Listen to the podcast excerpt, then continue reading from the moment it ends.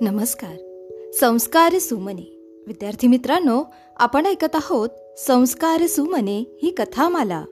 या कथामालेमध्ये मी विद्या गवई नरवाडे आपल्या सर्वांचे पुन्हा एकदा हार्दिक स्वागत करते.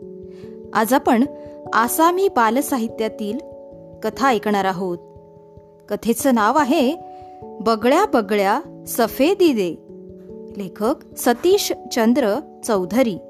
मराठी अनुवाद शंकर कऱ्हाडे चला तर मग ऐकूया बगळ्या बगळ्या सफेदी दे.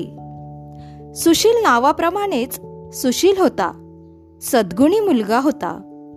सद्वर्तणी होता आणि म्हणूनच आजोबांचा तो लाडका होता. आजोबांची त्याच्यावर खूप माया होती. सुशीलला ते छान छान गोष्टी सांगायचे. आणि दररोज संध्याकाळी आपल्यासोबत फिरायला न्यायचे. नदीकाठी बसून ते सुशीलला निसर्गाची शोभा दाखवायचे. निसर्गाचे गुण शिकवायचे. कोणते गुण आहेत निसर्गामध्ये? महान गुण आहेत. सेवाभाव परोपकार निस्वार्थीपणा समभाव त्याग कर्तव्य तत्परता. निसर्गाजवळ जातीभेद नाही पंथभेद नाही आणि धर्मभेदही नाही. कोणताच भेदभाव नाही. तो साऱ्यांना आपले समजतो. चंद्र सूर्य सर्वांनाच प्रकाश देतात. झाडे सर्वांनाच छाया देतात. नदी सर्वांचीच तहान भागवते. भेदभाव नाहीच. सुशील हे सारे गुण शिकत होता. आजोबा त्याच्या मनावर चांगल्या गुणांचे संस्कार करीत होते. त्या दिवशी ते असेच फिरायला गेले आणि परत जायला निघणार तोच आजोबांचे समोर लक्ष गेले. समोरच थोड्या अंतरावर दोन मुले आकाशाकडे आपले दोन्ही हात उंच करून एक गाणे गात होते.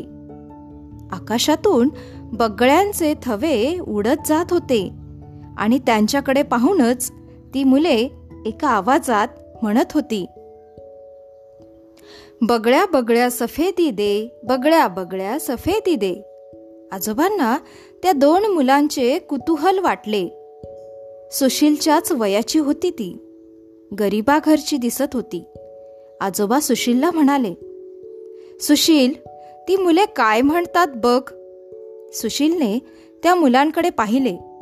ती मुले मोठ्या आनंदाने एका लयात पुन्हा पुन्हा म्हणत होती बगळ्या बगळ्या सफेदी दे बगळ्या बगळ्या सफेदी दे सुशीलने विचारले आजोबा बगळ्यांना काय मागतात?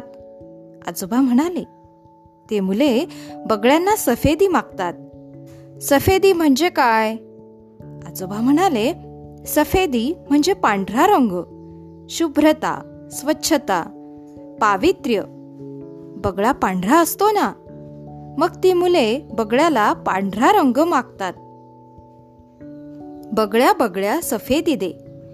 ती मुले बगळ्याला सफेदी मागतात. बगळ्या तुझी शुभ्रता आम्हाला दे. आमचे मन तुझ्या रंगासारखे पांढरे शुभ्र होऊ दे. स्वच्छ पवित्र होऊ दे. आमच्या मनात वाईट विचार येऊ देऊ नकोस. आमच्या मनात घाण राहू देऊ नकोस भेदभाव राहू देऊ नकोस. आमचे मन पांढरे शुभ्र कर. गरिबाची मुले दिसतात पण किती चांगले मागणे मागतात. मुले आपल्या मनाची शुभ्रता मागतात.